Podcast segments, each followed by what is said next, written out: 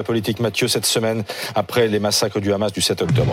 La France n'a toujours pas rendu un hommage, un hommage national aux 40 Français tués dans ces attaques. Pourquoi? Ben, C'est une question qu'a posée euh, l'animateur euh, Arthur hier euh, sur les ondes de France Inter. Regardez. Il y a 40 de nos compatriotes qui sont morts, qui sont français. Ça fait quoi? Un mois et demi? On leur a rendu un quelconque hommage? Qu'est-ce qui se passe là? C'est quoi ce silence? On n'en parle pas, on les considère pas? Pourquoi? Parce qu'ils sont juifs avant d'être français? Non, ils sont français. S'il y avait eu 40 Français assassinés, massacrés à Londres, avec des Français otages à Londres, on en parlerait ou on n'en parlerait pas, à votre avis, Sonia? Alors c'est vrai que c'est un délai qui est long, même très long, et c'est assez sidérant. C'est devenu d'ailleurs une question politique. Quelques minutes après, toujours sur France Inter, Marine Le Pen enfonçait le clou pour le Rassemblement national.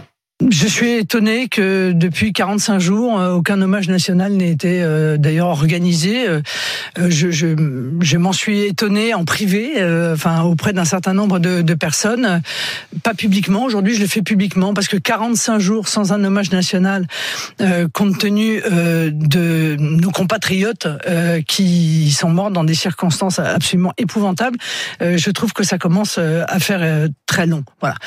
Le premier à avoir insisté sur ce point, c'était le patron des LR, Éric Ciotti, qui avait adressé carrément une lettre au président de la République réclamant un hommage solennel de la nation pour saluer euh, la mémoire de ces trop nombreuses victimes euh, euh tuées euh, en Israël. Mais Emmanuel Macron, il avait annoncé qu'il y aurait un hommage. Oui, le 26 octobre dernier, l'Élysée avait fait savoir qu'il y aurait un hommage pour les Français tués dans les attaques du Hamas, que ça se déroulerait au monument des victimes du terrorisme, place des Invalides à Paris. Le 13 novembre, Emmanuel Macron a même pris la plume pour répondre à Éric Ciotti et il a donné une justification en forme d'explication.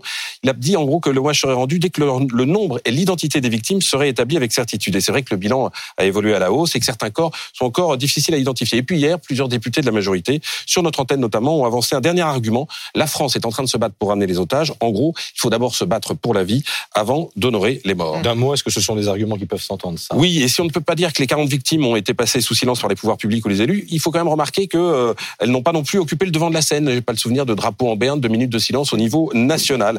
Et on sait que depuis le 7 octobre dernier, le président de la République est très précautionneux dès qu'il s'agit euh, de manier les symboles, de peur d'importer le conflit sur notre territoire. On l'a vu pour la marche contre l'antisémitisme.